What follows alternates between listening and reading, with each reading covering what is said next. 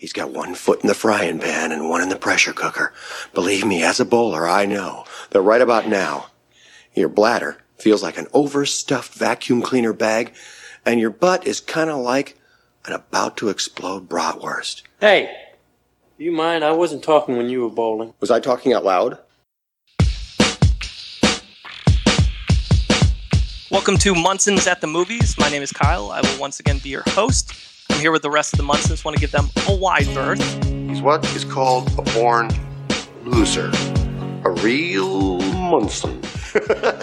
and talk a little bit about what's going on in the worlds. First things first, we will not have Warren tonight. He was not able to join us, so we will do our best without him, which means we'll kind of divvy out his parts to some others on the podcast. We'll go over to Rigby. What's going on, man?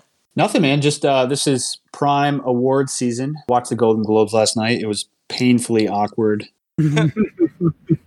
we need to end this pandemic now just to get all this virtual stuff over with because some of that was really hard to watch, including Jason Sudeikis. I don't know what that was, but Ooh. two minutes of my life that I'll never get back. Craig, I've decided I may want to earn a little extra income here because I think I think there's going to be some money to be made coming out of it. I've got it narrowed down to two things. One, I'm hearing there's a lot of money to be made on OnlyFans. Not really sure how people are making money. That's where we get a lot of our movie reviews. or uh, you know, somehow I want to try to be a pirate, but um, Oh I don't swim well, so I'm not sure that that's for me either. I've narrowed it down to those two. So if anybody has any suggestions on uh, how to earn some extra income as a pirate or as a uh, OnlyFans, account, I don't know what it means, but I hear there's money to be made. So You'll never know until you try.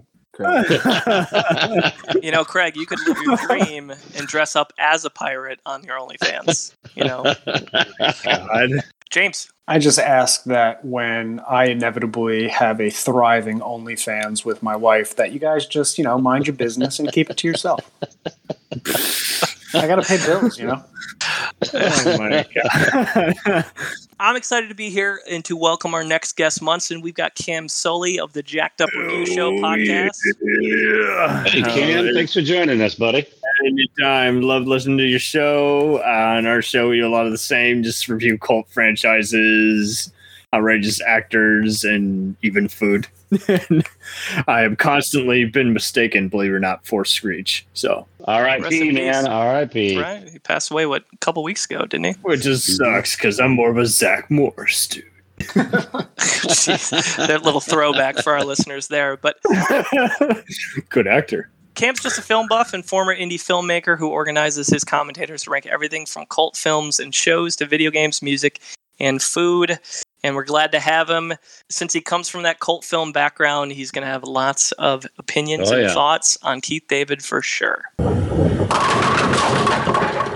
Birthdays, March 11th. Warren would normally handle this part, but he's not here, so I'm going to step in. Our first actor that we're going to cover is Johnny Knoxville from Jackass, Jackass 2, Jackass 3, and Action Point. How old is Johnny Knoxville? Uh, well, first of all, that can't be his worst movie. Johnny Knoxville's got to have a worse movie than Action Point, no? I didn't create this. This was Warren. The Jackass movies are classics. He's got to be 55, right? Yeah, I was. I'll say 52, Kyle. Okay. I'm going higher. I'm going 59. Give me 62. Oh my god. All of you shot over. He is 50. Oh, You all- shit. You know what it is? Is uh, he should be dead by now, so he's on Yes. borrowed time. All right. That's true. I looked up uh, Johnny Knoxville, and apparently I'm looking at a picture from Bad Grandpa. That's where I came up with my. so that's my bad. Good one. Second up, Terrence Howard. He's in Iron Man, Prisoners, Big Mama's House, and Crash, which we will I talk about. What about glitter? Warren strategically placed Crash as his worst. movie. oh wow. 42. Let's go 52 again on him. Uh, 55. Give me 50. Rigby on the dot with 52. Coming in clutch. Yes. Happy birthday to everybody else, March 11th. Those were the birthdays for today. So we had five actors that we threw onto the wheel. One of those happened to be one of our birthday boys today, Terrence Howard. We had Elizabeth Shue, Dan Fogler, Paul Walter Hauser, and Keith David. And as we know by now, the wheel has selected Keith David. So before we talk about Keith and his career, I want to mention he is the closest thing to Danny Trejo that we've encountered yet from an actor perspective. hmm We constantly talked about on our Trejo Halloween episode that he was the busiest man in Hollywood, and I'm convinced after the, the last couple of weeks of prep that Keith David is the second busiest guy in Hollywood Yeah. because he's got 314 credits on his IMDb. 145 of those are films, 18 TV movies, 36 recurring characters on TV, 58 brief TV appearances, 26 video games, 23 shorts, over five plus documentaries. He's got theater work. He's a prominent voice actor. He averages 12 products projects per year over his career, but his busiest year is in 2015, where he did 19 different projects. Wow. My man's working. Get yourself an agent like that, man. Holy cow. we'll get into it. There's a lot to cover. As we mention a lot of times when- before we get into these actors, when we talk about actors that have 70 credits, we say we're not going to hit everything. So when we're talking Keith David, who has 300 plus credits, we're not going to hit everything. We're going to hit the highs, the lows, the weird stuff in between. If you're listening and you're wondering if we're going to cover this random movie from 1991, maybe, maybe we will. Listen and find out. exactly. You could tweet us after. Before we dig in, though, we'll start with a little actor trivia and see if James can stump us. Well, Cam, I'll give you a little bit of a heads up. What we do here is two truths and a lie, and two of these facts you're going to hear are true about Keith David's life, and one of them is actually going to be false and is going to be a fact about one of the many actors in the Fast and the Furious franchise. It is your job to figure out not which actor in the Fast and the Furious franchise, although the guys seem to be doing that. Just guess which one's not about Keith. Family. so, fact number one he has expressed his desire to play a villain in the James Bond movies, following in his grandfather's footsteps, who appeared as a Bond villain in You Only Live Twice. Oh. Fact number two he's the first actor to provide his voice for two films nominated for Academy Awards for Best Feature. Fact number three he once saved a fellow actor's life during filming. Oh, it's got to be number three. Because, I mean, no, number one, you rolled it out with. I'm going to assume that. So I'm judging here. I'm going to assume that Keith David's great grandfather is also black. And then with number two, he's a voice actor. So it's got to be that. So, yeah, number three. Number three. Putting money in the pot, number three. I think one is the lie. I'm going to go with number one as well. I'm going to follow the Rigby. I'm going to stick with number one because I thought I read this trivia. I think it's actually uh, the lies about co-star of the thing, Kurt Russell, who plays nobody in Furious Seven. That's who I think number one is about. When you say nobody, do you mean actually nobody or a character? I mean, his nobody? character is Mister Nobody. Okay, all right, just making sure. I had no idea that that was actually a thing. Yeah, So, spoiler alert, it's not Kurt Russell. Um, Damn it. But bo- no one chose fact number two. Uh, so, that is in fact true. He is the first actor to provide his voice for two films nominated for Academy Awards for the Best Animated Feature. He played the role of the cat in Coraline. And of course, he was the uh, main villain in The Princess and the Frog. Mhm. Yeah. Fact number three is actually true. He once saved a fellow actor's life during filming. Oh, that's right, Charlie Sheen. Charlie Sheen, yes. Dur- Right, during the yeah. filming of Platoon, Charlie Sheen actually credits Keith David with saving his life. While shooting, they were in uh, open door helicopter. The helicopter banked hard, and Sheen was thrown uh, towards the open door and was not strapped in. Oh shit! Keith David grabbed him, pulled him back in, and caught him before he fell out. Would have uh, would have been the end of the Sheen franchise back then. Wow, that's crazy. I didn't know that. And uh, fact number one is in fact not true. He did not express his desire to play a villain in the Jo- James Bond films, uh, following his grandfather's footsteps, because that is in fact uh, Dwayne the Rock Johnson's grandfather, who played Wow. a Bond villain in You Only Live Twice. Jesus. No shit. hmm Good work, James, as always. Next up, we'll talk about a little box office history case. What do we got? All right. Well, we have identified the most similar box office profile on our resume, and that's Danny Trejo. They're very similar in this area as well. And Trejo ranks a little bit higher in fan ranking just because I think he's got a little bit more of a following in some of the cult favorite films. But on the other hand, Keith David ranks higher in box office. You know, for Keith David's losses, he's got movies like Armageddon, Mr. and Mrs. Smith, Something About Mary, Night School. I mean, he's making up any loss that that he would have on some of those massive movies. His box office is pretty balanced, um, and, and nothing really stands out aside from the volume of work that he's done. How does he rank comparatively to the others in like fan ranking and areas like that? compared to other actors in his IMDb rating, he's tw- he's uh, 20th at time of recording. Critic ranking, he's 24th. Fan ranking, he's 23rd. And then in box office, he's 12th. He ranks average at 22 out of our 31. So on the latter end of the 31 we've covered. And Danny Trejo ranks 24th. Oh, so they're right in the same ballpark. hmm It's very similar. Cool. Thanks, Craig. Yeah, man. Let's dig in. First and foremost, it's important to note with Keith David, he's wanted to be an actor since he was about two years old. He said he saw the movie Topper and he wanted to be a bank manager. And he, he mentions many times in a lot of his interviews that he's living his dream. This is what he always wanted to do was to be a performer, and he's doing it. So good for him for kind of figuring that out early on. Uh, grew up in Harlem, in Queens. His first ever part was in fifth grade. He was uh, the Cowardly Lion in a stage production of Wizard of Oz, which is an interesting way to start your your stage career and acting career. Did he win any awards? I don't think so. None notable that I could find. Uh, he attended New York's High School of Performing Arts and then eventually made his way to Juilliard. That DeVry school we talked about uh, during the William Hurt episode. if anybody's ever heard of it. Early in his career, so after Juilliard, he spent some time as a speech teacher. He, his class that he taught was Good American Speech for the theater. And he toured with John Houseman's The Acting Company from 80 to 81. Uh, he was in productions such as Waiting for Godot and A Mid- Midsummer Night's Dream. But he didn't do his first film work until 79 when he was in Disco Godfather as a club patron. So just a cameo, you know, background actor type of role. Uh, but that is one of Rudy Ray Moore's black exploitation films. What's interesting is he's actually got a scene where he introduces the Disco Godfather. He's got a line. He's the only person on camera, and he's uncredited.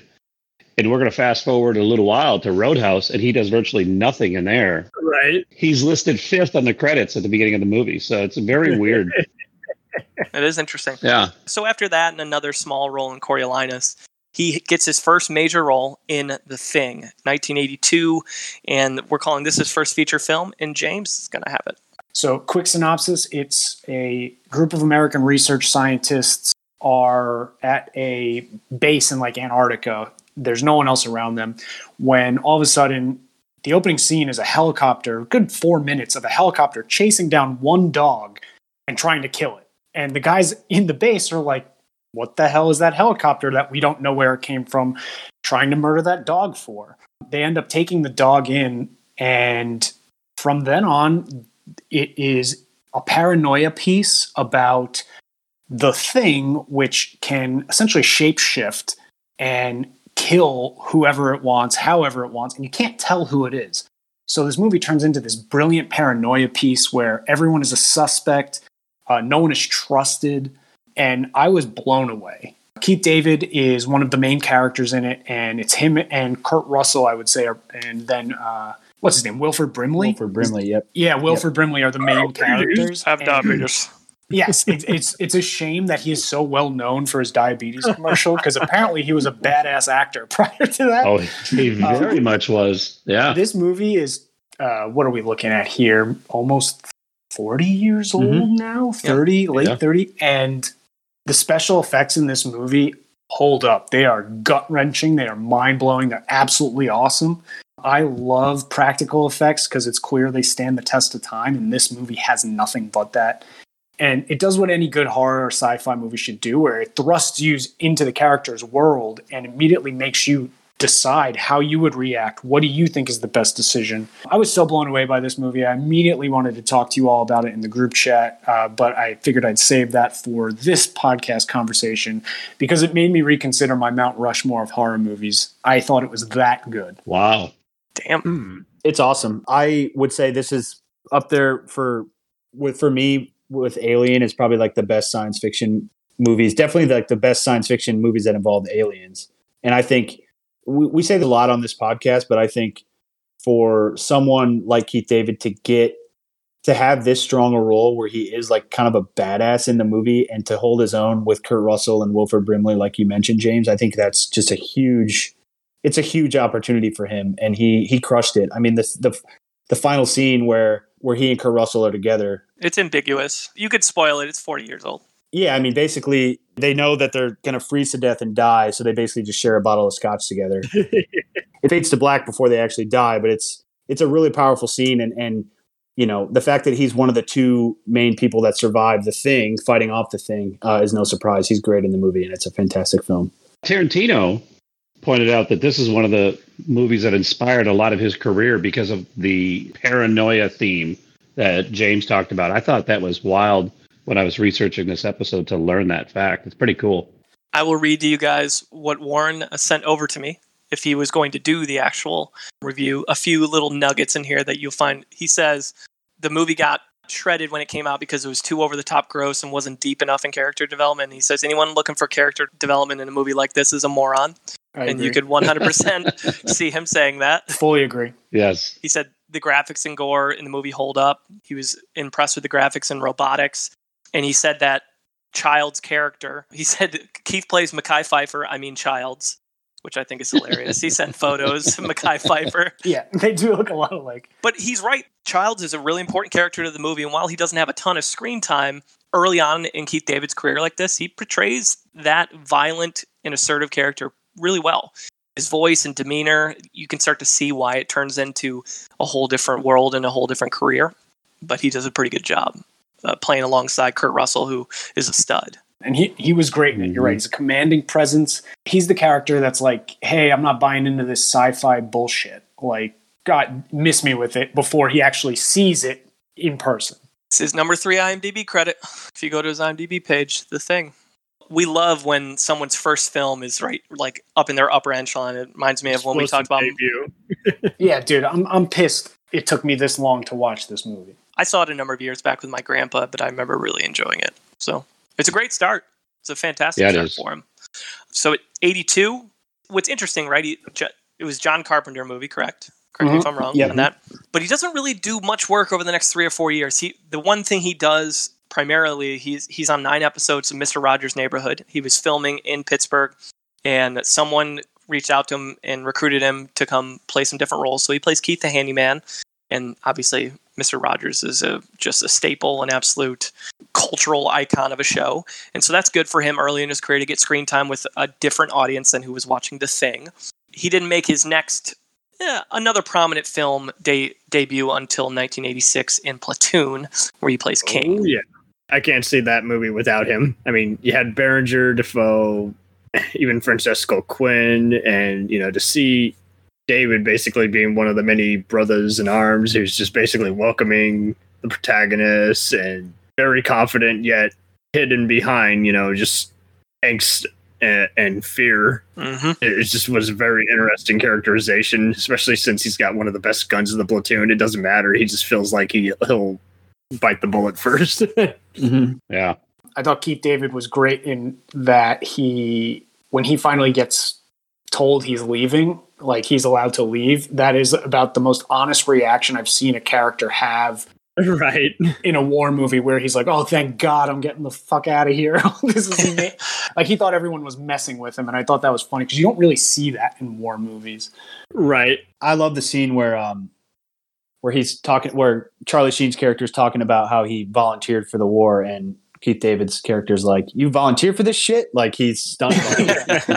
you had a choice. What? yeah, he's like, "You could have gone to college. You came to, you chose to come here in the fucking jungle." Great. One one note I will make about Platoon is it was the first Hollywood movie to be written and directed by a veteran of the Vietnam War. So to your point, James, Oliver's- that probably added to the more realistic portrayal. That makes sense. this kind of marks as after Pl- platoon i mean my man like we said is busy. Well he gets busy over the next decade and a half. But the next role i'll mention is his role as alfonso in hot pursuit. Not because the movie is great or some huge movie. It had john cusack but because it's a very unique role that he played you'll note as we talk about keith david he plays an authority figure or someone who has authority in a lot of his characters Mm-hmm. whereas alfonso is just a rastafarian stoner and he's done a few of these over his career and so I said it's the first of several weed related roles for Keith David. But as we've talked about, and we'll mention here, he did an interview where someone asked, like, do you prefer voiceover roles or do you prefer live action roles? And he says, I prefer work. Operative term there is work, Trying to get paid. Great answer. That's Yes. which, which is very Danny Trejo, right? Yep. Yeah. Yeah, I'm trying to pay off these Juilliard student loans. I saw a different interview where he was talking about he went on vacation with his family to the Caribbean somewhere, and he's like, by th- day three, I was restless. Like the, the guy just has to work. That's just how he is. It's in his blood. So that's 87. And then in 88, another badass movie. He plays Frank in They Live. Put on the fucking glasses. They live again. John Carpenter. Apparently, I just owe this dude an apology.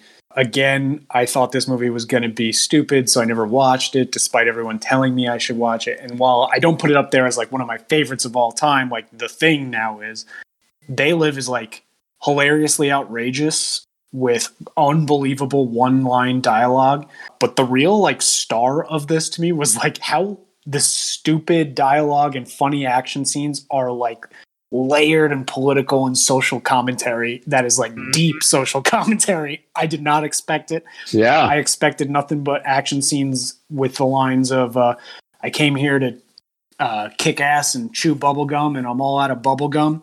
Yeah. And then all of a sudden I get like a deep cover of like American consumerism and materialism and like Oh yeah, Reaganomics. I was like, what the hell is going on here? this is the Fight Club of the '80s. Yeah. I thought that line came from Duke Nukem.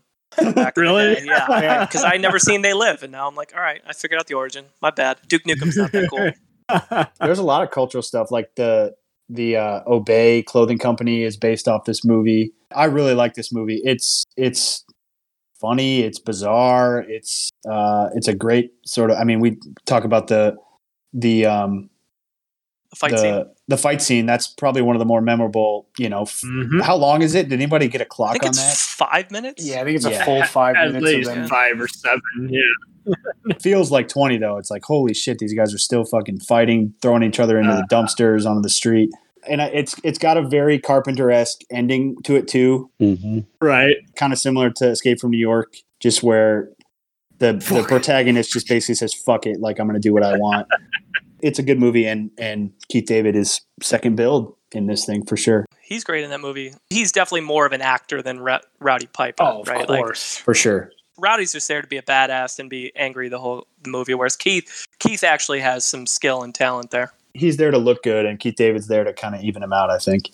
Over the next couple years, I'm going to mention a few movies quickly. So he's in Bird as Buster Franklin. He's in Stars and Bars as Eugene. He's in Always as Powerhouse. And he's also in Roadhouse in a very minor role as Ernie, Ernie Bass. Ernie. whooping some ass.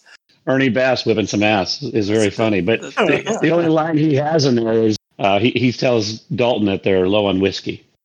moving the plot forward. Yet he's fifth billed, which is crazy. I think he had joined SAG definitely by that point. So, but they cut out most of his scenes, I guess. So, damn you, true. Joel Silver.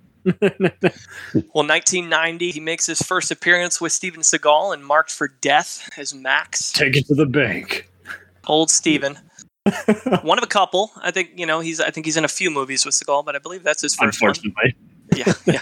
Yeah, Depending on your opinion, but I think most of us would say, yeah, yeah, maybe not. Um, but also 90, he's in another one of Craig's favorites. He's in Men at Work as Lewis. oh yeah, He's perfect for this role, right? This might be that first time we see that like super, like almost over the top, angry, authoritative figure Mm-hmm. that, that we see multiple times in his career. I think they're having they're eating or something, and the guy grabs his fries. and He, he about grabs breaks his Emilio's hand. Yep.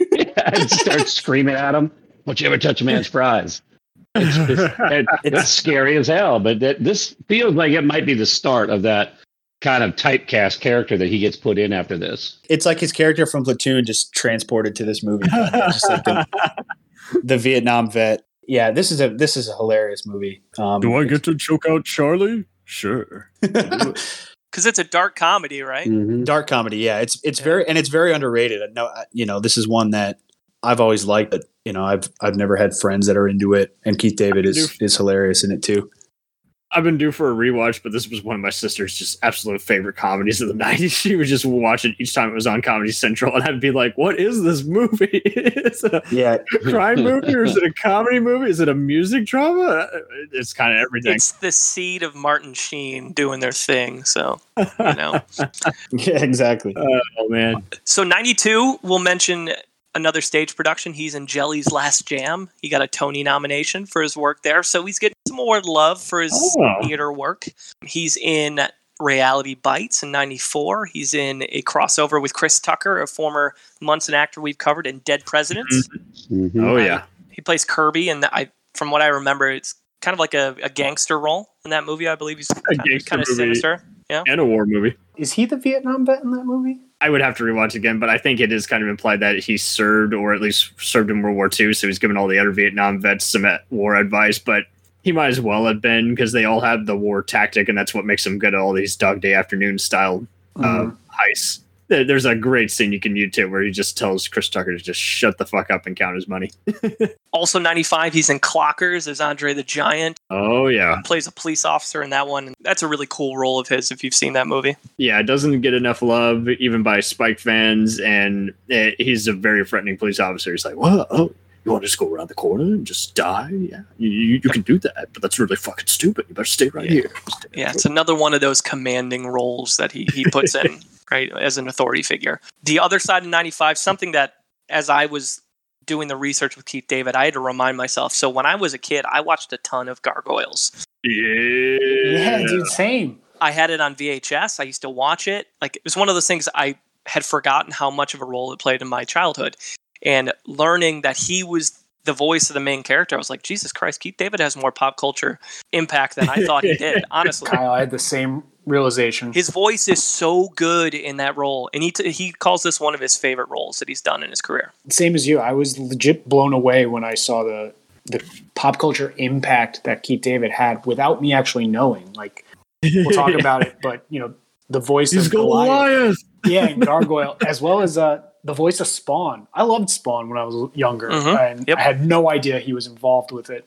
And then when you rewatch it, it's unmistakable who it is because of how unique his voice is. You're like, well, yeah, of course now. Yeah, and he's got an even deeper register as Spawn too. Like he takes it an extra level in that one, and that's the other one he always mentions as one of his favorite roles. Those are the first two he mentions: Gargoyles and Spawn. Other than um, Doctor Facilier, Princess of the Frog, probably his two most iconic voice roles. Right. Also, 95, he's in another Broadway production. He's in Seven Guitars. He plays Floyd Schoolboy Barton. He's in The Wiz uh, in 95, an Apollo revival alongside Whitney Houston and Cedric the Entertainer. And then he plays a very flamboyant gay theater director in Never Met Picasso in 1996. Another role that's a little bit different than a lot of stuff you've seen from him over the years. I did see it listed as like one of his better received indie films. So Think about it. I said a very flamboyant and gay theater director. Is that something you would have seen Keith David doing? That's not normally under his bag of tricks, but I, it, he looked like he was doing pretty decent with it. it's pretty groundbreaking. Yeah. 97, he's an executive target as Lamar, and I believe Cam, you had written in that it, he's a Die Hard style baddie. Oh, he absolutely is doing his best uh, Alan Rickman and Die Hard impression. Also, 97, he's in Flipping, plays Leo Richards, a gang leader, and my man goes balls to the wall in that. that one. It's available. It's available on YouTube if you want to check it out. Uh, Yeah. Shout out to Cam for digging that one up. I did not know it was available. 97 is a busy year because he's also in probably one of the more popular films he was in. Smaller role as Apollo, but he's in Hercules, which I actually watched for the first time. Really? Yeah, isn't that sad? I'd never seen Hercules. What a shame he wasn't playing Hercules. I mean, Yeah, I guess it's fine. There's not much to say about his role. I mean, he only had he's only in like three or four scenes, and it's very limited dialogue. But we already talked about Spawn, and then '98, probably the first time I registered that this is Keith David. He's General Kimsey in Armageddon. nah, saying some not so kind words about any miners going to space. If I remember his c- character correctly, he's the one who wants to what that he just doesn't jive with Bruce Willis's uh, approach. He wants, just wants to nuke people. If I remember he- correctly. He thinks they're a bunch of country bumpkins. Basically, they have no business being in space. And he's which not they are. He's not yeah, wrong. he would be correct. Spoiler alert, they barely pull it off. Hot take. Ben Affleck would probably agree. There's probably some better Yeah. approaches. He's really the hero, the attempted hero of the movie, and then we decided to let a bunch of fucking drillers decide the, the fate of the universe. So at some point we had to talk about Armageddon, so we've done it. Maybe at some point we'll talk about a character or an actor who has a little bit of a bigger role in that movie. But we're going to transition to a comedy. In 98, one of his most mm-hmm. iconic roles, and there's something about Mary. He plays Mary's dad. I think it's more so the scene that he is in is what makes it an iconic role Right. because it's like Ben Stiller at his most. The scene that Keith David's in is the scene where Ben Stiller zips his balls over his penis. right. he calls him Keith David to look at it because he doesn't know what to do. They end up calling the ambulance, and like the whole town sees this monstrosity of a ball and dick zipped into a zipper. It's it's it's a pretty funny scene. What is the line that Warren likes to quote? How the hell did you get the beans above the Frank? Yeah, it's like, well, is it the Frank or the beans? And then Yeah. they show it, and he goes, "Oh my god, how'd you get the beans above the Frank?" So to kind of finish off the 90s as as we go into 2000, he makes a small appearance in Where the Heart Is, you know, where Natalie Portman has a child in a Walmart. Um, and then he plays Big Tim, the drug dealer in Req- Requiem for a Dream. And I know James had some thoughts on this one because I think this is another first time watch, right, James? this was easily the most depressing movie I've watched in a long time, where it is brutal and it, it you sh- they show the perspective of like four drug addicts and how brutal their addiction to drugs are. And the scene with Keith David is the worst of the entire movie. Mm. And, and I don't mean worst as in like it's bad. I mean worse as in it's the most brutal and depressing to watch you know him having that voice and being able to play that bad guy villain but also authority figure works really well in these scenes because you only see him for a few minutes and you fucking hate him the whole time yep. His character's pretty sinister. Just the way he laughs Mhm. in there is so creepy. And because you know his character knows, like, Jennifer Connelly's hooked. Like, she's hooked. yes he plays a drug dealer and he's a drug dealer who doesn't accept money for drugs but you need to sleep with him to get drugs and jennifer connelly is one of the main four characters and her and her boyfriend are completely out of money and so they suggest well why don't you just go sleep with that guy and get us some drugs and it's like at that point you're so like emotionally beaten down. You're like or or don't. You don't have to do that. Like you could just you, you just don't have to. And nope she does. And he is as creepy and terrifying as that type of person would be. And you see it from her perspective dude and it's just painful. It is so painful. Mm-hmm. My man, killing it to start off the 2000s. Got to give him credit there. He makes a very small appearance in the replacements. He's about three minutes into the movie. He plays Lindell, essentially talking about the strike that leads to Shane Falco becoming the hero that he is. is that footsteps falco Yep. Oh, footsteps, Shane Footsteps i Falco. lost indeed. a ton of money on that guy in college Great movie. Very small role, so maybe again, maybe we'll talk about somebody who has a bigger role in the movie, and we can quote it in even further. Um, but the last movie we'll mention before we hit largest critic gap is his role as Imam in Pitch Black, the first of two appearances as that character, Mhm. which he later shows up in the Chronicles of Riddick. I have not seen Pitch Black. I've seen the Chronicles of Riddick, which is not very good, but I've heard Pitch Black is better. I think they're both good. Movie one, he was definitely better used because, again, much like the thing, he's knocking some sense into everybody, saying, Mhm. "Hey, stop it! If you want, I'll kill you before the aliens do." You know, is- That takes us to 02, to his largest critic gap, and that is Barbershop, and Rigby's going to talk about it. Pretty famous movie. It spawned uh, a few sequels after the 2002 original, uh, which stars Keith David. Calvin, played by Ice Cube, is a barbershop owner who inherited from his father. He really wants to get out of it. He sees no really joy in his job, and he's basically it's the movie is basically about him trying to find ways to to sell the barbershop and just kind of move on with his life. And eventually, he agrees to sell the barbershop to a loan shark who's played by Keith David. His name is Lester, who then wants to turn the barbershop into a strip club. it's a heavy role for uh, for Keith David, which we we're used to him playing these authoritative, you know, these authoritarian figures. But to see him as a bad guy was a was a was a nice surprise, and he's really good in it. He's intense. He's kind of like not not to the sinister point that he was in Requiem for a Dream, but there's a scene where uh, he sells the barbershop to Keith David and he wants the barbershop back. So he goes back to Lester and says, Hey, I want my, my shop back. And he says, I'll give it to you, but only if you give me double the money in half the time, basically. oh, wow. Basically, the rest of the movie is about him trying to to get his shop back and the the moral dilemma. And Keith David as a as a loan shark, I thought was great. hmm He's just creepy, you know. Like he just he has that he has that laugh. He's got like Yeah. he's got a like a different hairdo in this movie. He's he's just a he's just a good you know. He wears these like these like outlandish suits and just kind of has that yeah he looks like a pimp right. I, I I was trying to say that with with uh, being subtle, but um, I mean, he looks like a pimp. You you Google it and you're like, yeah, he looks like a pimp. Yeah, that's a He pimp. does. That's yeah, he's got like. he's got the suits, he's got the hat, he's got the he's he's got it all, and he's good. I mean, it's it's he uh, he's obviously not around the sequels because he's the bad, main bad guy in this, but he's I thought for what they needed, you know, this was this was a good role for him, and obviously it was it was a successful movie too. So that movie's a staple. I mean, a cultural staple, just because of you know, in the African American community, the the barbershop is is a huge community gathering space, and so that whole series mm-hmm. of movies is a, a pretty important cultural moment. So Yeah. Good one for him to be Dude, in. that first one's funny. Mhm. I'll gladly side on the side of who. Which one has higher, the critics or the audience? Whatever Critic. the higher one is, I choose Critic. that one.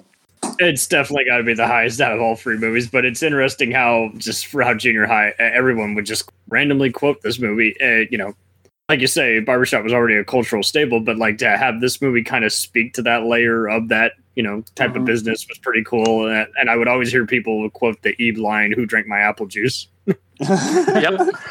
I hadn't seen it in probably about a year after it came out was the first time I saw it, and so I hadn't seen it almost twenty years, and I I was pleasantly surprised by how much I liked it. So before our next review, which is isn't until 2016, we've got a 13 year gap, and just kind of crushing through these, especially through the tw- 2000s. There, he's in, he's in a lot of movies, but not necessarily ones we're going to talk extensively about.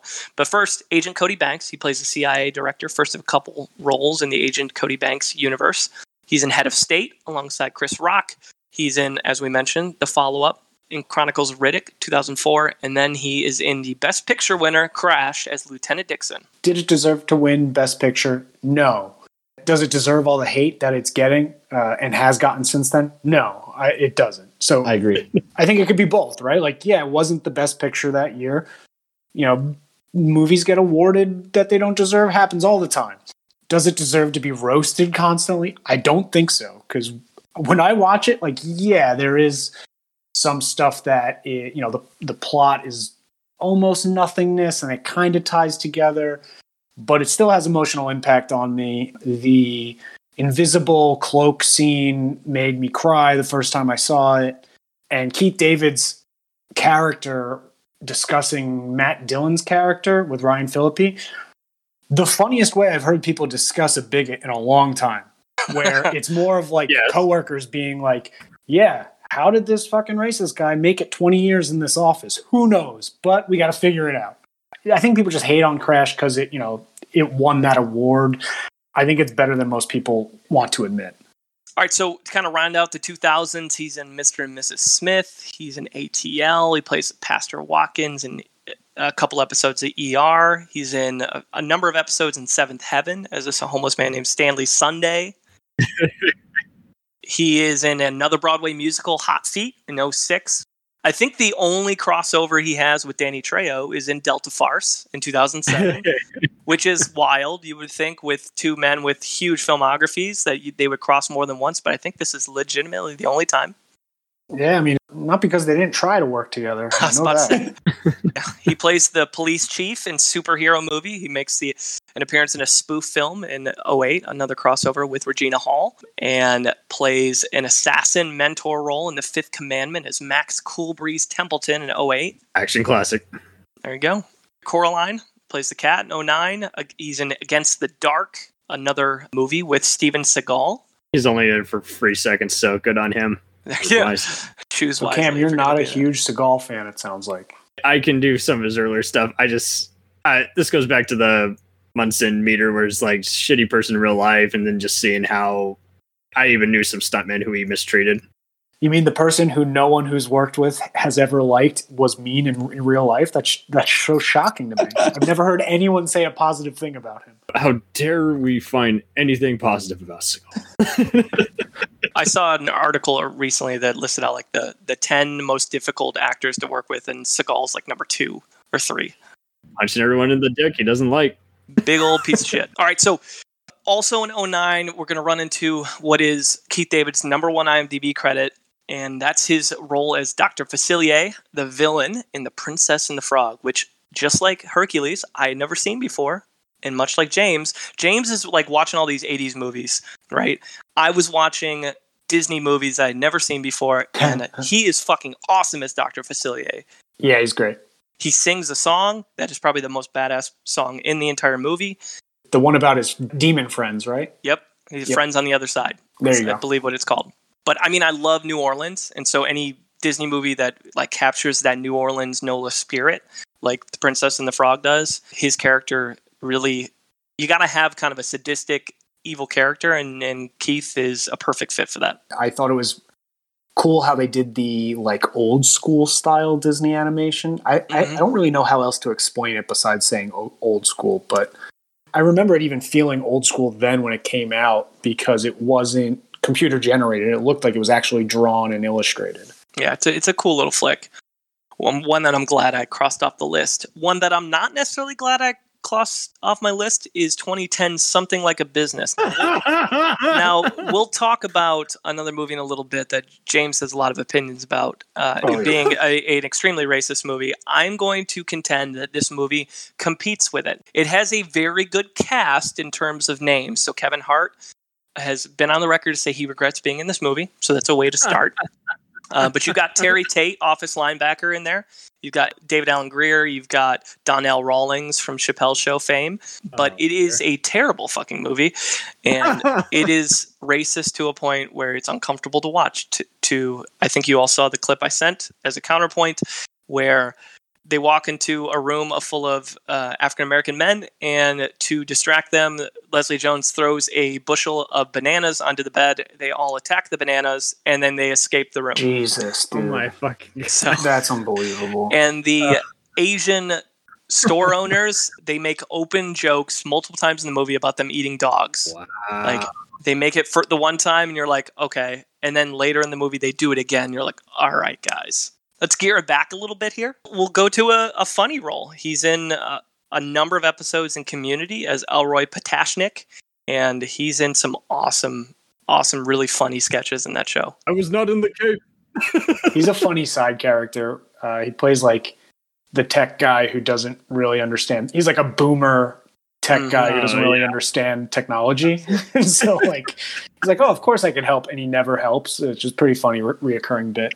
The one cool thing I noticed about watching some of the episodes, literally one of the episodes is a mockumentary episode called Pillows and Blankets that pokes fun at his voice acting work. So he's Perfect. voice overing the episode, uh, just like you would do a documentary, which I thought was pretty meta on their part. He makes a, a number of appearances in Adventure Time between 2012 and 2017 as Baltus. He does some morgue theater work in 2013 in Joe Turner's Come and Gone at the Mark Taper Theater in LA. That was uh, directed by Phylicia Rashad, who obviously has done a lot of awesome stuff in her career. And I didn't know she directed plays, so that's cool. Mhm. And finally, before highest critic score, he was in Big Time in Hollywood, Florida, a show uh, in 2015, a show that was produced by Ben Stiller as Agent Malloy. And that takes us to 2016 to highest critic score, and James's is striking gold. He got to talk about the thing earlier, and, and I, I believe he loves the nice guys. Yeah, I absolutely love the nice guys. And you are right. I loved the thing, and I was very impressed by They Live. This podcast has been a great mu- uh, movie viewing experience for me. uh, so I appreciate the wheel deciding while I have these movies to review. So The Nice Guys is written and directed by Shane Black, who is the writer of Lethal Weapon, The Last Boy Scout, and Kiss Kiss Bang Bang. You ever heard of those movies? Anyway, uh, Are those foreign films, James? I've Yeah, never- right, never heard of exactly. them. you're talking about someone who's very much in his element when it comes to action thrillers, buddy comedy action thrillers. And this movie's very much in the same vein as that. It is one of my favorite movies to suggest to people when they ask for movie recommendations because it didn't do very well at the box office, so a lot of people didn't see it. And most people confuse it with The Other Guys, starring Will Ferrell. right? I have like a hundred percent success rate with sharing this movie with people. So every person I say, "Hey, you should watch this movie," they come back to me and they go, "You're right, that was a good movie." And I go, hmm. "I know," and that's why I always suggest it because I want you to think I'm smart. The main characters are Ryan Gosling and Russell Crowe, and Ryan Gosling plays like a down on his luck alcoholic dipshit private eye. And Russell Crowe is like a hired kind of collector enforcer who beats people up for a living. And it's set in the 70s in LA fate turns these two into like unlikely partners after a young woman mysteriously disappears. Keith David is a side character in this movie, and he plays a very similar role to what he's played in the past, where he is a bad guy that the nice guys are running into and he's the one who lets you know like no this is what a real bad guy looks like. He's the one who can actually hold you accountable and you know he's in his natural element being this kind of intimidating henchman but he's only a side character and he isn't what sets this movie apart from other buddy comedies but he does complement it well this movie makes me laugh because it is a crucial reminder that you can do action comedies without like consistent constantly hitting the audience over the head with punchlines. And Right. instead you can use wit and chemistry and charm to make the audience laugh. And it shows that like not everyone in these types of movies is a badass. Uh, some of them could be like gosling who's a big fucking idiot. And it's okay. And that's what makes it so funny. I love how Gosling and Russell Crowe play off of each other. I think they're perfect complement, and I was shocked by how funny Gosling is in this role, where he is a dipshit father who's like barely holding on by a thread, but still keeps it together.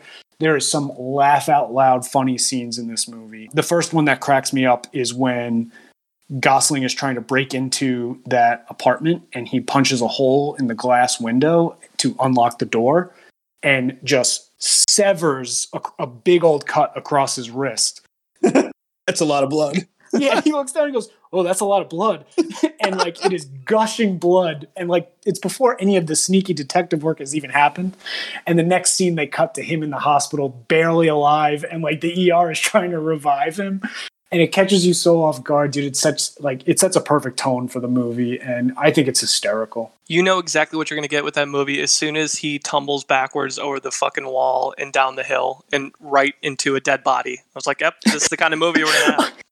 dude they they go to that party and they're and russell crowe's being super sneaky and gosling is just getting wasted and hitting on every chick he sees Yes. it's so good man couldn't recommend it enough Yeah, I wish Keith David had a bigger role in this. I mean, there's like the scene where they're in Russell Crowe's apartment, and then where Russell Crowe and Keith David see each other at the party, and and Yeah. they kind of chase each other. But Yeah, that's, that's really all it. I. That's really all I remember him being. I wish it was more like Craig Robinson in Pineapple Express. Pineapple like, Express, like I yeah. felt, I wish he was had more of a role later in the movie from that standpoint because it was set up in a similar way of like one of the henchmen doing their thing. Yeah, that's what like you watch that movie and you realize that keith david is the non-comic relief of the movie. He's the i'm an actual bad guy. You should treat me as a bad guy. And while there's funny things going on like this guy's dangerous. When russell crowe is going to collect from ryan gosling before they start working together and he goes to break his arm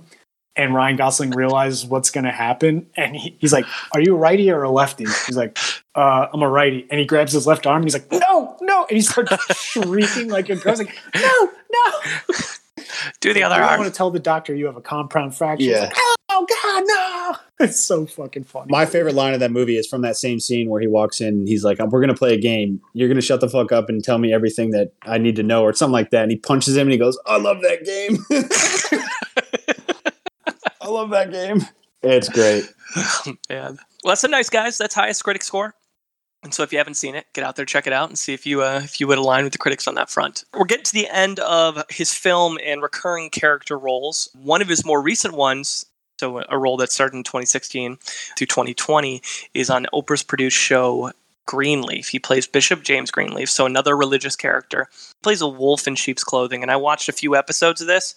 It is some of his better dramatic work. He does a phenomenal job playing a very conflicted religious character Mhm. right and and a lot of the infighting and drama of this family that comes with it the first episode you think he is a very noble character who does all the right things and by the end of the first episode you realize there's a lot more going on behind the scenes with this guy and it's a good show it's a really good show i'd highly recommend people check it out He's It's like on the head of Netflix. a mega church, right? Yep yep that's that's the family business is them running a mega church Gotcha. I need to see it, but I was watching some of the last OG, and I remember one of the kids is addicted to it. That's a running joke on the show. It's oh really "Just get out of my way! Green Greenleaf's on.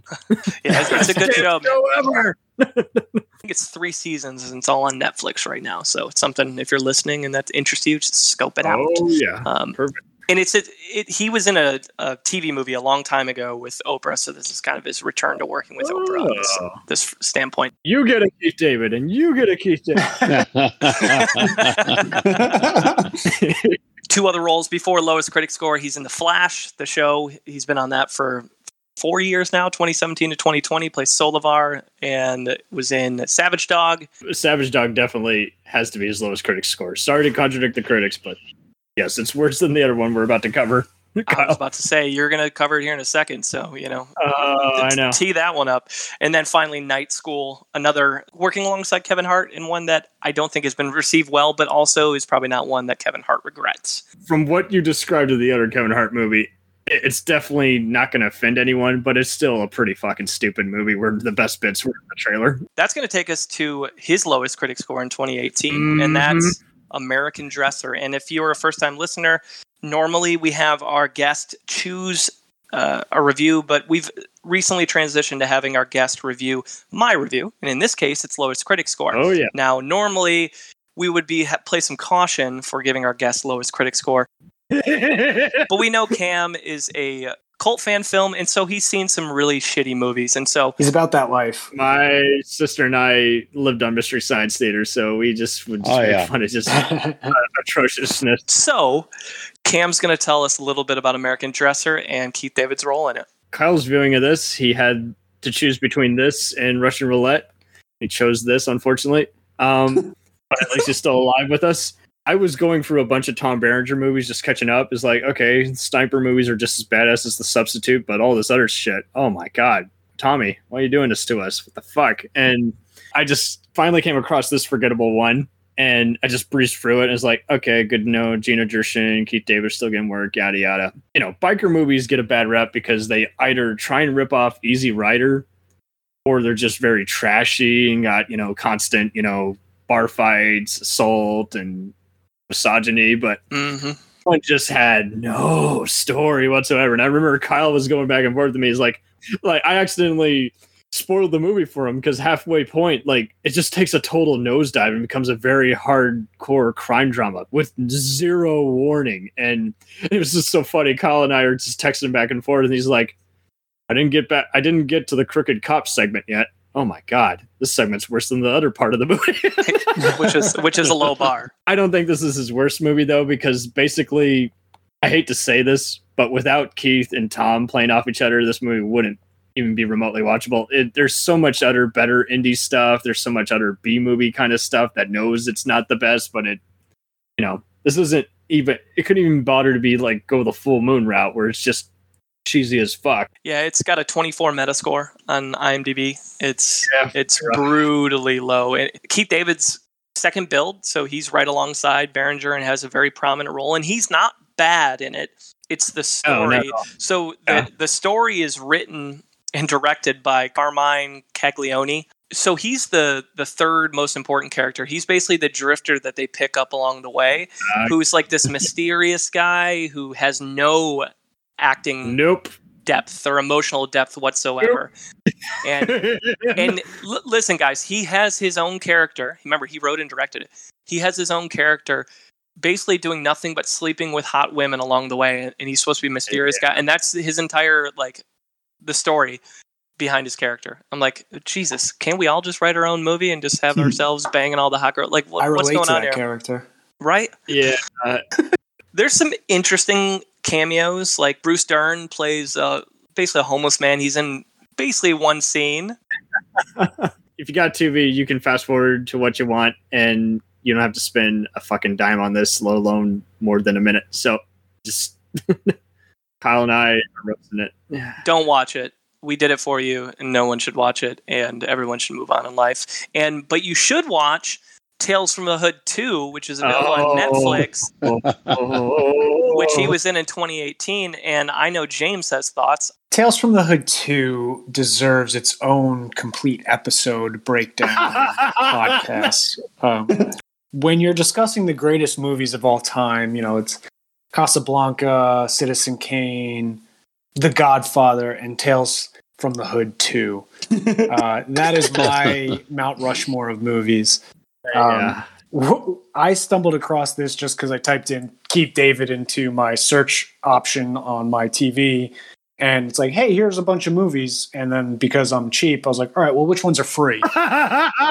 they were like, "Hey, uh, this is on Netflix, Tales from the Hood too," and I'm like, "Oh my god! All right, I could do this while I'm like, you know, doing chores around the house. Like, I don't have to care." He's on the cover. it is very much in the similar vein of uh, movies that I do like, like old school Tales from the Crypt, the TV show. I loved that growing up, or Yeah. Creep Show. I was a big fan of the Creep Show movies growing up, where it's like these kind of anthology. Uh, no, it's like short stories that are told by a narrator, where there's like a main movie going on, but it's not that important as the short stories. And Keith David in Tales from the Hood 2 is essentially the Crypt Keeper, where he's the one who's telling these stories that you get to watch play out. But let me just give you some uh, some quick facts. Keith David is the crypt keeper of this movie, telling the stories, and he's recruited by someone uh, whose name is Dumbass Bitch. And Dumbass Bitch is a corrupt old white dude who plans on utilizing David's Tales from the Hood to program a RoboCop inspired Patriot bot, is the name of it, Patriot bot, which can track down the criminal element of society completely unprovoked. So from the jump, it is like, oh, this is a racist white guy.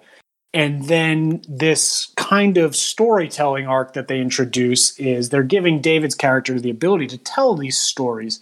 The first of which ends up being the most racist and absurd story I've ever seen in a movie. I won't go into it, but it was one of those things where you're it's like watching a car crash where like you don't want to look, but you do, and you're like, oh, this is bad, I should look away, but you don't stop looking away. The first story hazes the viewers, where it's like, hey, are you comfortable with this, the most racist, awful, scary story you've ever seen in your life? Because if you've made it through this, these next three are going to seem pretty tame. Oh yeah. After the first skit is over, the next three are equally corny, but substantially less racist. And by the end of the movie, I actually hated the movie so much that I enjoyed it. It's terrible, but if you go into the mindset that it's going to be terrible, it ends up being hysterically bad. yes, so the first one has like a huge cult following and everyone likes it to the point where I was like, wow, I should watch that. It seems like very similar to Tales from the Crypt and, you know, Creep Show. And then the second one, if you look at the reviews, everyone's like, "This is the worst movie I've ever seen in my life," and they're not wrong. But that's what makes it funny is you watch it, and it by the end of it, they're having like they think it's deep, but it's not deep. It's not deep. It's just like uh, completely. What's the Yeah. word I'm looking for? the here? last one is about Emmett Till. Just yeah, it's, like a the ghost Yeah. of Emmett Till hunting a haunting a black Republican. It's like they took all the satirical elements of stuff like American Psycho, uh, Falling Down, and Get Out, and then they just said, "Oh, but we don't actually understand any of the satire in that, but we're just going to copy stuff we think is fucking funny from the Boondocks or what some shit." And it's just like you got to think this out because people still get riled up because they don't. You don't realize how fucking stupid you sound. Well, here's Yeah. the one redeeming value of the movie, and that is Keith David is actually pretty Oh, fun in his character, and the way he commands the his screen presence is it's pretty fun. Like it keeps you moving Yes. from Oh, point yeah. A to point B. All right, well that'll take us to our last review and its largest audience gap, and it is the movie Love Jacked 2018, and Case has it. My overall observation of this movie is that it's it's a rom com. I mean, it's it's Yeah, a 2018 Netflix rom com. If you think of any other rom com you've ever seen, this follows the exact the exact format. The uh, this will sum it up if you haven't seen it. I'm looking at the Wikipedia page, and there's a sentence, and then there's a paragraph, and that's the end of the page.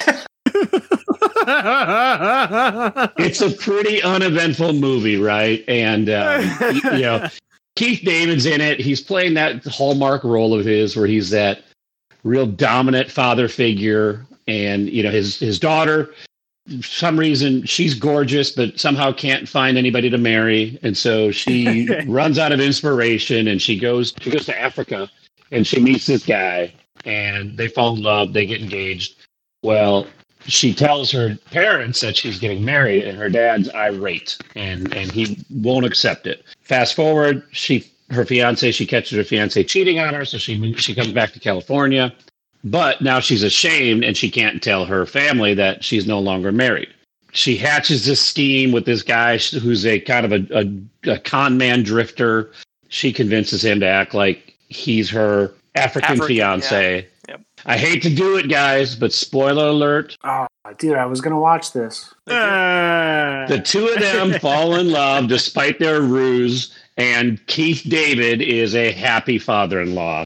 I say that in my review. It wasn't an awful movie. It's a five. It's a, it's a five. Yeah. Like, it's right down the middle. yeah, If you had to watch it, you wouldn't hate it, but I'm also not going to seek it out. It, it, it was fine. You go for people like Mike Epps, who is Yeah. supposed to be a guy Yes. who pretends Pretty he knows funny. a bunch about Africa and stuff like that. You know, it's Very funny. kept waiting for him to curse up a storm. But Some- oh, that's right. It's there's supposed to be Hallmark. there's some beautiful women in it, and you know, Yeah. it's- Oh, Amber. it's- Yeah, it's that's fine. that's exactly right, Kim. It's a non-Christmas Hallmark movie, Mhm. and and that's that's what they went for, and they and they nailed it, and that's why I didn't hate it. Right? It was exactly what it was trying to be. The truth about Love Jack. Yeah, that's it. If I'm going based off of Hallmark movie rom coms, what you're saying is it's a big city guy or girl goes back to their small town and meets the small town guy or girl, and they have different views on life. But let me tell you, that doesn't stop them from falling for one another. The ten percent you're off is she had to go to Africa Africa. Yeah. and come back to meet. Instead But, of a but small town, it's a different different continent. that's exactly right. it all crescendos because the guy she had met that she caught cheating on her comes back and just when this dude's trying to get out of the situation the guy that she picked up both of them are there both of them have their african accent and that's when she has to finally come clean about what's been going on Yeah. and so the, the movie's all about her relationship with her father like that so Really, yeah. pretty central to the movie You said Love Jack was fan gap.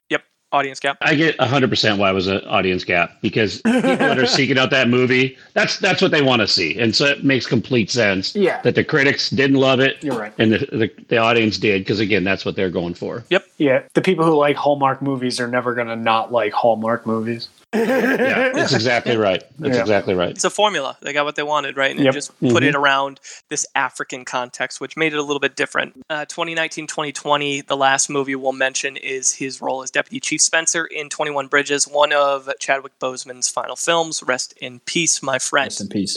Yes. Mhm. All right, so we're going to transition to some of his brief TV appearances. Like I mentioned earlier, there's about 58 of them, almost 60 of them over his Oh, career. yeah. We're not going to hit all of them, so we're going to hit about 10 to 12. So first and foremost, he's made a couple appearances in the world of Marvel. First, he was T'Challa in in the Fantastic Four series in 1994. So pre Chadwick, he was T'Challa. He also was Nick Fury in the Marvel series a couple years ago as well. So he's done a couple different characters in that world, at least in the cartoon side. He was in an episode of Law and Order in 01, CSI 2003, Teen Titans 04. He was in Psych in 2008. they had a running joke about how uh, uh, Dulé Hill's character Gus just was always encountering his mother, played by Phylicia Rashad.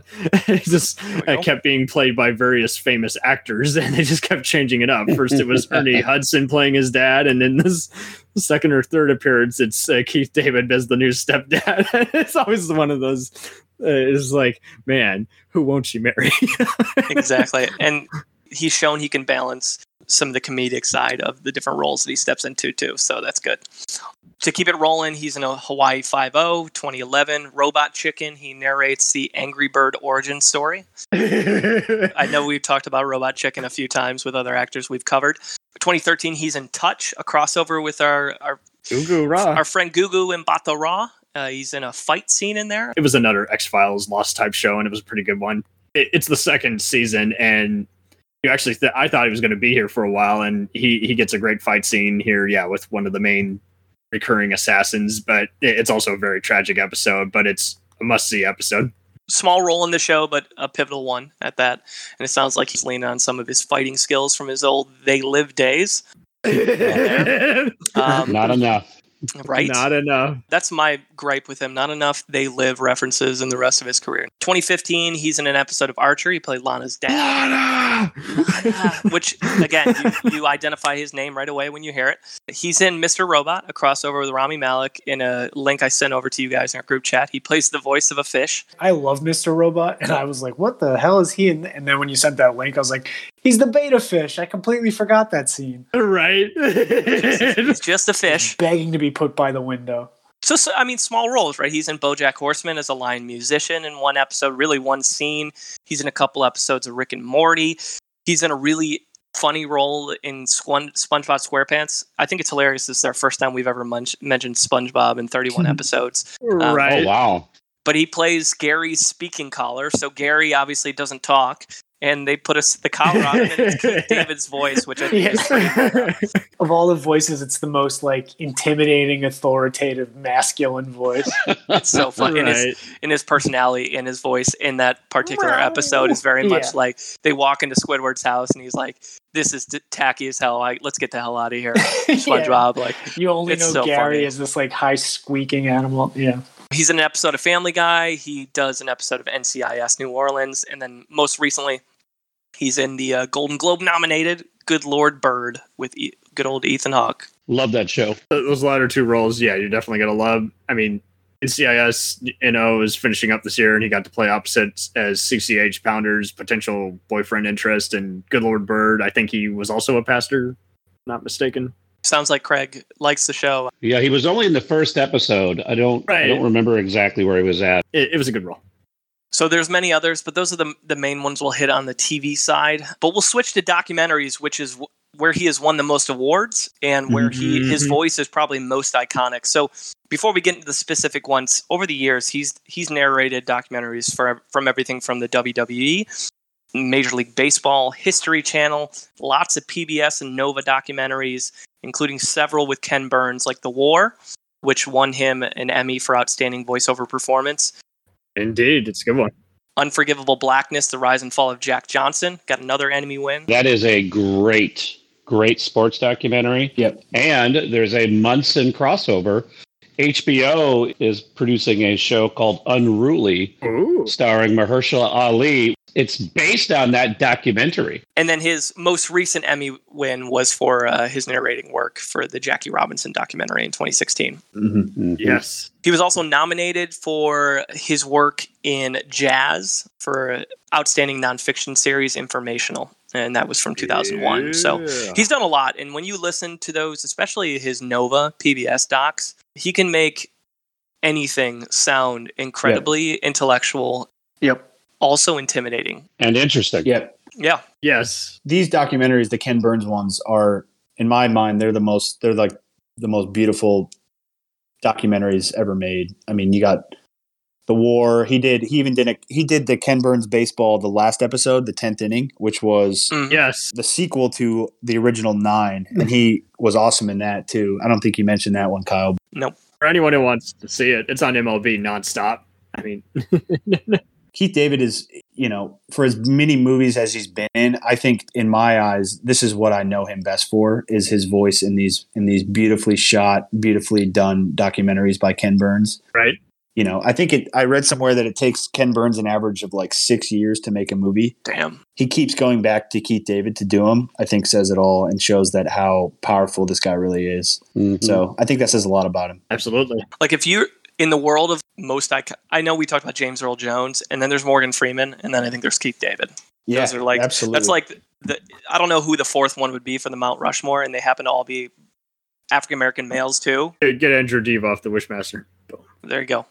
There's your there's your Mount Rushmore right there. Just incredible work, man. It, it, and it's it's soothing. I mean, he takes nature documentaries and just takes them to a whole new level. Yes. My man is talented, and I know John Rigby would love us talking about this because when we mentioned it last time, we said, "Who would you want to cover?" And he said, "Keith David," just because this is a performance art in itself outside of the film work that we do. So, well, speaking of um, some really cool stuff that is unique, uh, we've had actors that have done some work in video games. I know we talked with Rami Malek. Yeah.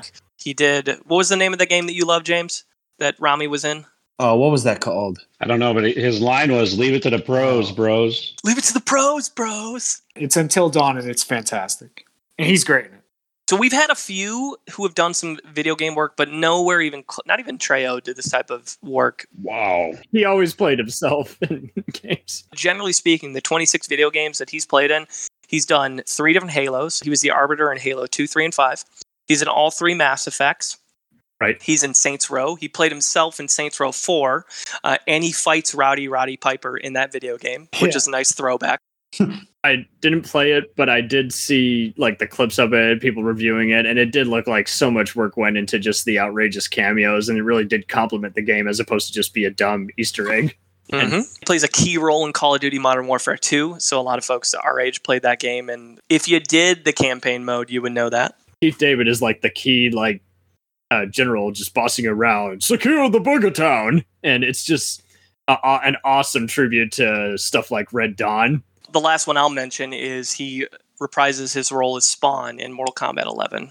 And some other pieces will hit. Uh, he he uh, narrated some of the UPS "What Can Brown Do for You" commercials they used to What watch back in the day. What Oh, can yeah. Brown do for you? He also did intros to some Ice Cube albums, which is a fun little nugget. He did Yo, yo. some U.S. Navy commercials.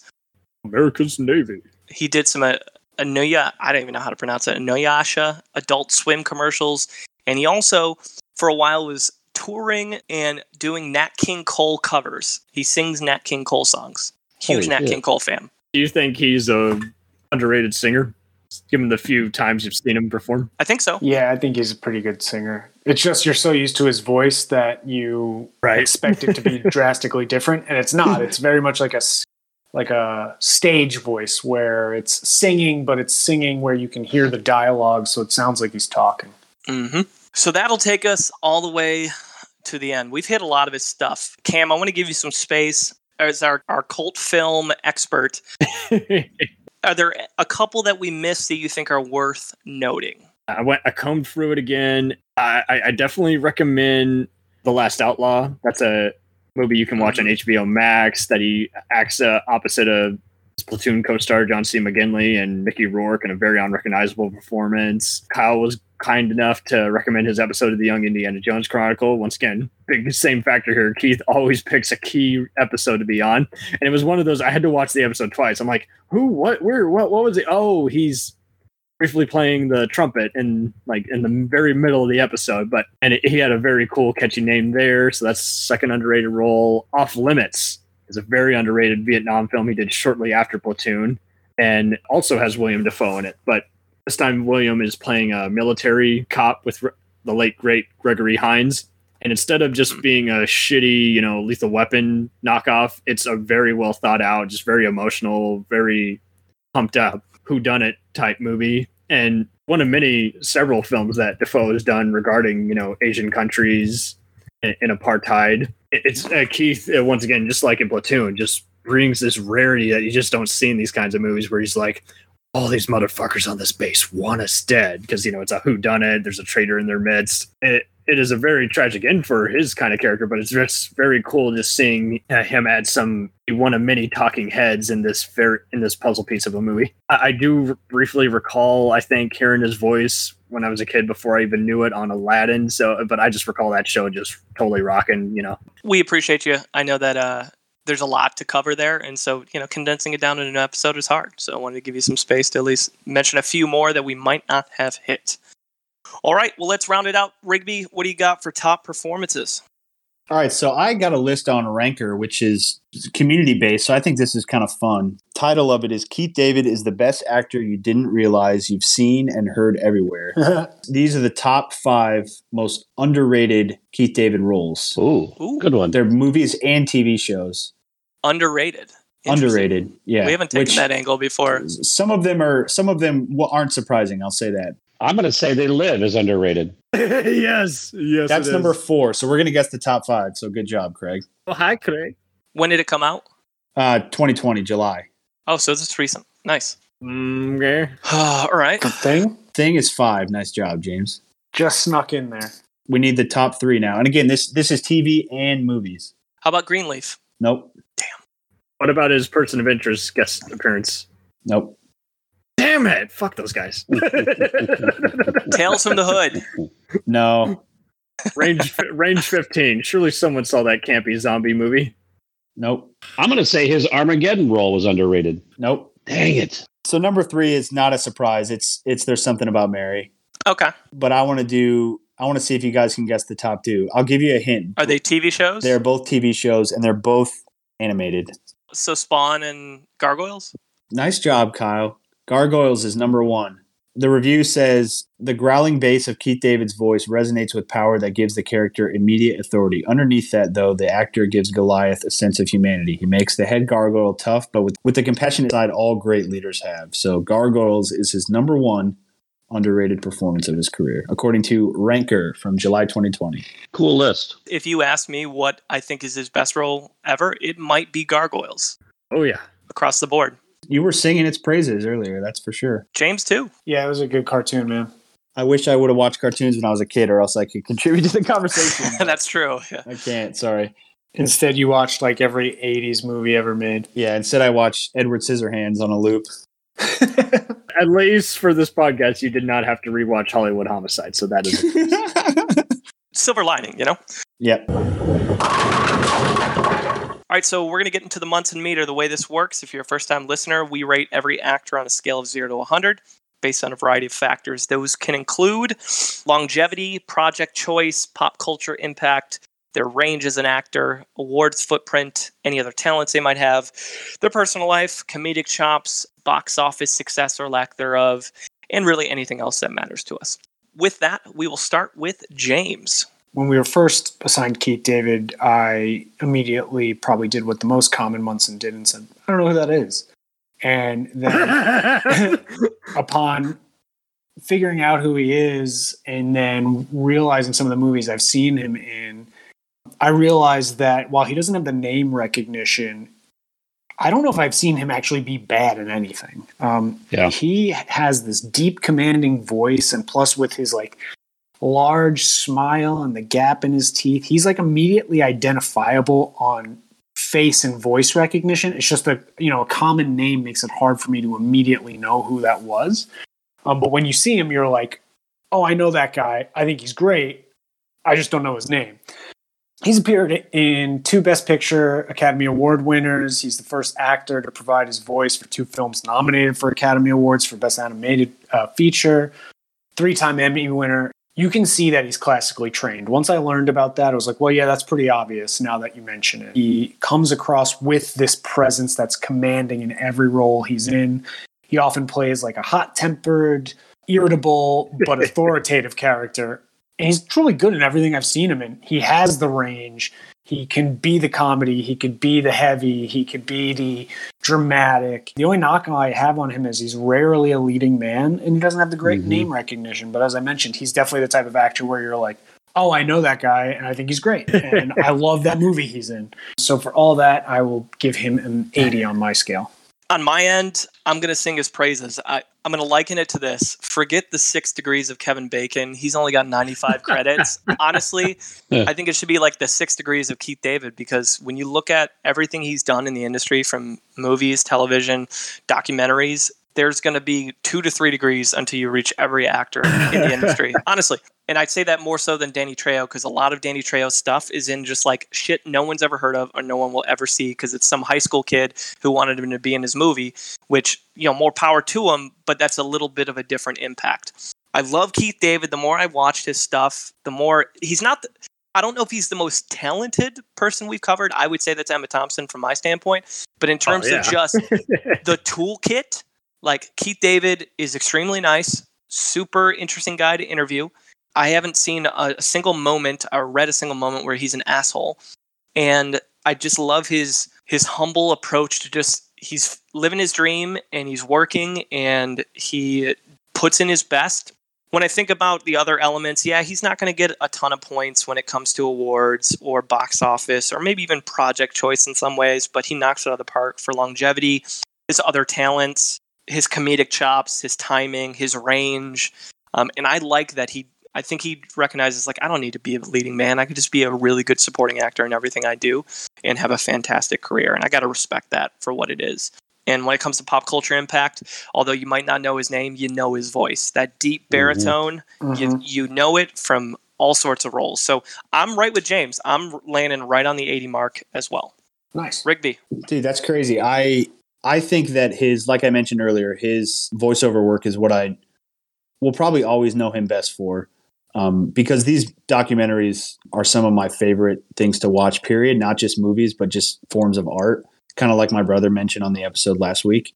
I think there's something to be said about a guy like Ken Burns takes he pours his heart and soul into these documentaries and he relies on Keith David to bring home the goods. I think that's an incredibly powerful thing Yeah. to rely on him for. Obviously, he's got an insanely long and ridiculous career. I mean, the guy's been in over 300 credited movies. I think that's that's a huge that's a huge career, much like Trejo. And you got to respect someone who is always sort of on the grind and just like not willing to think anything is beneath them. I really do respect that for someone his age who's been in the game long enough who will take on roles no matter what. And that's there's just something to respect about that. There really is. Um, they're not always hits as we've mentioned, but I do like that he's he's willing to take on the work. And like you said, Kyle, he's just he gets restless. I think after a few days, like he he loves the grind, and I really do respect that. So all that being said, I am going to give him an 81. Oh, so close.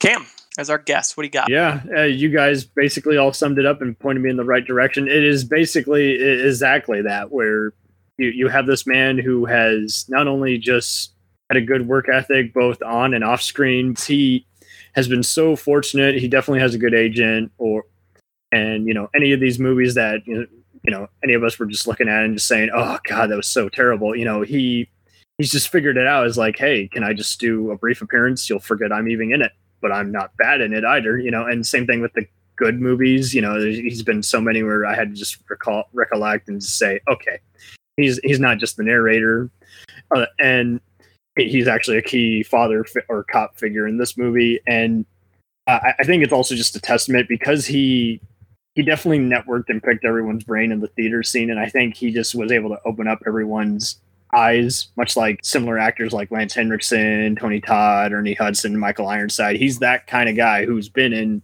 you know, movies of many quality.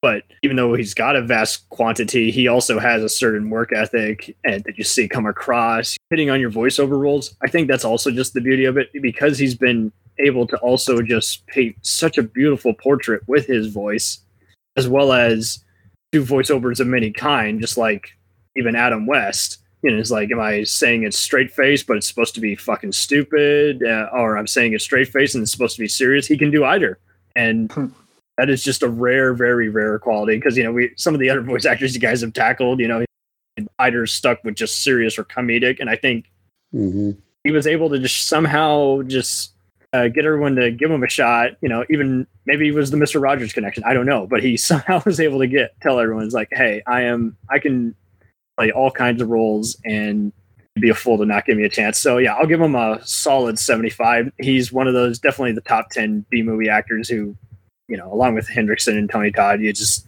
any movie they're in, you're going to check out just because you know they'll at least be great in it. Awesome. Craig, This was one of my favorites. When we were told this is we were studying, I was pretty excited. Right? you guys have said it all, right? And, but the only thing I will add that he is the the actor I would most want to sit down of anybody we've covered with, ask them directly about their work. I had a list of about ten things, and I cut it down. I'd love to ask him about Roadhouse. I'd love to ask him about The Thing. Right? And working with Kurt Russell, a young Kurt Russell, I'd love to ask him about working with Steven Seagal. I'd love to ask him about working with Vin Diesel, right? Like, who wouldn't love to hear those stories? Armageddon, I'd love to hear about that. And then I'd love to hear about They Live, Carpenter, and working with with Roddy Roddy Piper. Right? We don't have anybody else that I that I'm sitting here dying to know like stories about those movies. And so I think that's for me, that's a big pop culture pop for him. You guys have nailed it all. I, I'm going to give him a 76. so Warren gave me his score, and I will also give you his description. Oh boy, here we go. you guys will understand why I'm why I'm doing this. So Warren says the guy's been in a ton of movies, has voice work that may be only second to Gary Cole, and has been around for a long time.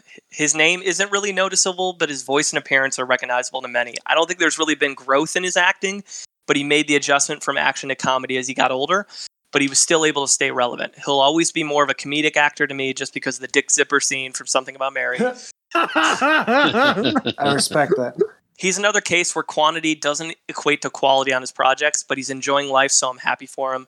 No real awards footprint, which is fine, just not the movie he's movies he's making.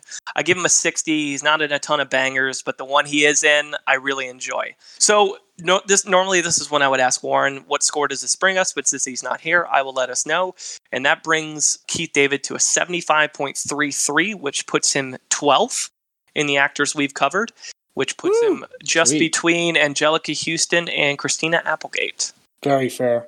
Very fair for Keith Maybe the fairest. Normally, this is where we would ask Warren what he has coming. When you look at his IMDb, his IMDb is no different than the rest of his career. He has four completed projects that are going to pop soon, six in post production, one in pre production, and one that's been announced. Dude is a grinder, man. Keith is going to be busy for the next couple years. He, uh, you're going to see him in some things. It may not be huge projects, but you'll see him in things. What I will tell you of the projects, the most recent one, I guess just announced, is called Where Are the Cocoa Puffs? Um, so he's rumored to play a character named Dr. McIntyre. Great name. And he's also, Rigby, you'll like to hear this, he is going to be in a documentary called The Gettysburg Address where he plays the voice of Frederick Douglass. Yep, Oh, I saw that. Nice. I'm surprised he hasn't voiced any of these cereal mascots. What would you think if he was Count Chocula or Frankenberry? He's saving that for retirement. He's going to end up being Oh, the yeah. captain from Captain Crunch and just call it a career. this is Captain Crunch. Most Yeah. electrifying cereal. Just cash that check and retire. I mean, he's done all the other commercials. So don't don't say never. He'll he'll Right. pop in and do something. I'll need to reboot it. All right, so we've got five actors we're throwing under the wheel for episode 32. Those five are Jackie Chan, Melissa McCarthy, Idris Elba, Billy Bob Thornton, and Gabriel Byrne. What do we like? What do we dislike? oh man, it's quite a bowling match. Idris Elba. I was going to say on a serious uh, level, I would love to cover Jackie Chan because I think he's like one of the greatest uh, action uh, movie heroes of all time. On a joking level, I love to cover Idris Elba because it gives us the uh, finally gives us the Finally. opportunity to cover the Fast and the Furious franchise. That's true. Outside of the trivia segment, we'd finally get a chance to do it. That's right. Would not recommend Idris's resume because it's kind of like Danny Trejo, quantity but very low quality. Oh, he's a grinder as well. All right, fair enough. He's a grinder. A great actor on Luther and The Wire, but movies, oh man, I mean Billy Little- Billy Bob too, just because it's Billy. Yeah. you know, like the guy's a he's a legend. He's an icon. unite with Armageddon. Billy Bob's got some good stuff, and Billy Bob's got lots of controversy off screen that would be fun to talk about too. Yeah, He's a, a an interesting human to say the least. But we could talk about we could we talk about Bad Santa and a lot of movies. You know, some Deadly funny movies Ground like with that. Steven Seagal. And it would be another episode where we talk about Armageddon back to back. Oh yeah. yes, I think Warren would hate to cover Gabriel Byrne, but I think he's 100% on board with everybody else. Oh based, really? Based on our group chat. So Not I not a don't- fan of you. See what's so suspects. he just doesn't want to watch Hereditary. What's his problem with Gabriel Byrne? I don't get it. I, don't, I I, mean, Usual Suspects. Jeez. yeah, Usual Suspects. I is think great. that's the thing is I think when you think of Gabriel Byrne, you can I can name two roles, and then I'm just like, yeah, the dude from Usual Suspects, and then he gets set on fire in Hereditary, and I can't think of another role. Miller's Crossing is one of the best movies ever. I love that movie Well, that's with a Gabriel that's a, Byrne. quite a recommendation. All right, so that that'll get me excited. I think it's less about Gabriel Byrne and more about the premier nature of the four other names. I Yeah, think that's I really totally more of it. agree. Ah, okay. As we always mention, it's not us that decides, it's the wheel that decides. All right, brother. Cam, it was wonderful having you, man. Do you have any plugs for our audience for your podcast or anything else? Any other words of wisdom? Uh, I don't have any wisdom, but I do. it was great just seeing you guys just uh, rank uh, David and finally be on here. You guys, again, y- you know how to rock it. Just do as much research as possible and just rank an actor's relevance versus their, you know, uh, recognizable nature versus their career patterns. It, it keep keep up the great work. It's just fantastic, and I hope more people listen to this. But yeah, Jacked Up Review Show is just on all the various podcast forms, and we've been covering just various action, sci-fi, and horror, and even dramatic uh, cult franchises. TV and recently been getting into filmmakers where we would rank them. You can even listen to our Bruce Campbell ep- episode from early on. Ooh, nice. Sweet. Oh, he's the legend. We like Bruce. We like Bruce. We keep it to the top 10, and that's where it's really hard. It's like, okay, well, uh, these are going to be honorable mentions because the movie's not relevant, but his performance is worth seeing. Yep. Well, we Yeah. appreciate a guest who comes on, and the first thing they do before plugging their stuff is plugging our show to our listeners Right. again. So we're on Selfish board with that. No, we love it. That's I uns- that's care about the unselfish. Awesome having you, Cam. It was a blast. Thanks, Cam. Yep. Oh, thank you guys, and I, I really dug the Fast and Furious trivia this time. It's oh always God! that's one of the gems we come for every single time. So um, next podcast is going to hit on March 25th. Our guest is Alex Lamorato. He's a movie reviewer, and he will be joining us. Does YouTube movie reviews and things like that. So we'll look forward to having him on to talk about our next actor of the five that we just discussed. As always, you can find us on Twitter, Munson's at Movies. You can find us on Instagram, Munson's at the Movies. You can email us, Munson's at the Movies at gmail.com. Any final thoughts from the Munsons? Is it the Frank or the beans? I, I, I don't know. It looks like I think it's a little bit of both. What's that bubble there? What do you think? It's a. Well, how the hell did you get the beans above the Frank? I mean, you, I'm, I, I, Munson's out. All right, let's go. Thank you for the education, gentlemen. We've just received a PhD in stupidity. Doctor, shall we?